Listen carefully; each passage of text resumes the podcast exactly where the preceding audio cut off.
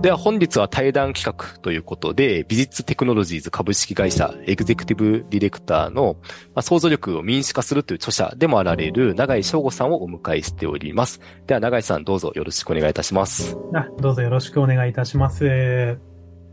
で、本当に永井さんとは先ほど本当数分前に始めましてと いうことで、あの、あまり事前打ち合わせもなく収録しているんですが、はい。あの、本当に根掘り葉掘り今日いろいろとお話できればと思いますので、改めてですが、どうぞよろしくお願いいたします。あこちらこそよろしくお願いします。なんか少しでも、あの、実りのある時間になればと思っていますので、よろしくお願いいたします。よろしくお願いいたします。で、まずは、あの、長井さんのプロフィールみたいなところから、あの、簡単にお伺いしていければなと思うんですけど、結構、あの、僕も見たことがないような、本当にユニークなキャリアだなと 拝見してて思ったんですけど、あの、司法試験と国家公務員試験、両方に合格をされて、で、その後に経産省に入られて、で、はい、BCG、あの、コンサルティングファームを得て、今の会社にお勤めになられているっていうことだったんですけど、あの、長井さんの方からも簡単に、あの、ご経歴とか、あと今されていることだったりをお話しいただいてもよろしいですか？な、ありがとうございます。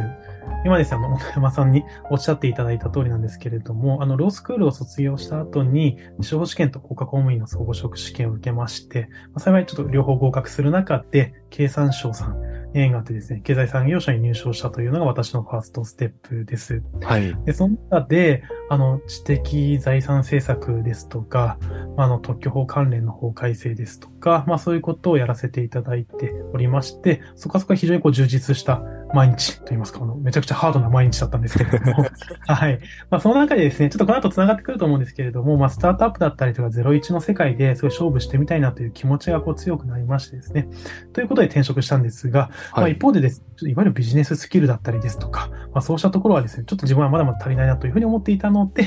BCG でちょっと修行をしてですね、はい、そして、あの会社にですね、あの、転職したというのが、まあ、あの、ことの成り行きといいますか、私の経歴になっておりまして、で、はい、現在はあのデザイン思考テストというですね、ビジネス想像力をこう可視化するような、スコアリングするようなテストですとか、まあ、想像力やクリエイティビティ、まあ、こういうものをよりこうトレーニングしていくようなプログラム、まあ、こうしたですね、事業の責任者をやらせていただいています。ありがとうございます。もう本当にハードな環境からハードな環境へでどんどん渡り歩かれておる。わけです、いや、いや、そうですね。あの、自分でも振り返ってそうかなって思います。ありがとうございます。で、そんな、あの中で、長井さんとどうして私が今回対談をしてるかっていうところなんですけど、ですか先日ですかね、あの、ツイッターの DM で、あの、ご連絡をいただいてというところで、はい、あの、確かあの、今回の想像力民主化するっていう本テーマに、いろいろセミナーされてたりするんですよね。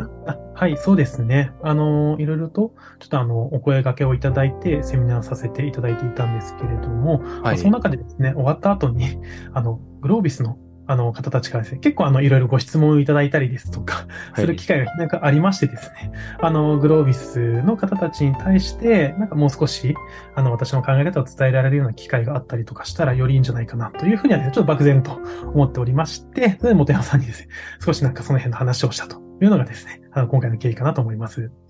本当ありがとうございます。ですね。あの、私があの、確か、あの、以前、本当本が出版した直後ぐらいに、このボイシーで創造力を民主化するっていう本を紹介させていただいた時もですね、あの、結構反響が良くてっていうところで、結構リスナーの方々もこの本で、のテーマで興味持たれてる方、結構たくさんいらっしゃるんじゃないかなって気もするので、うん、ぜひですね、あの、今日の回楽しんでいただければなと思っております。ちなみにセミナーの時って、グロービス生からなんかどんな質問が多かったとかってあったりされるんですか？あ、ありがとうございます。あの、一番多かったのは、やはり、こういうクリエイティビティや想像力を、い。かにこう、再現性を持って、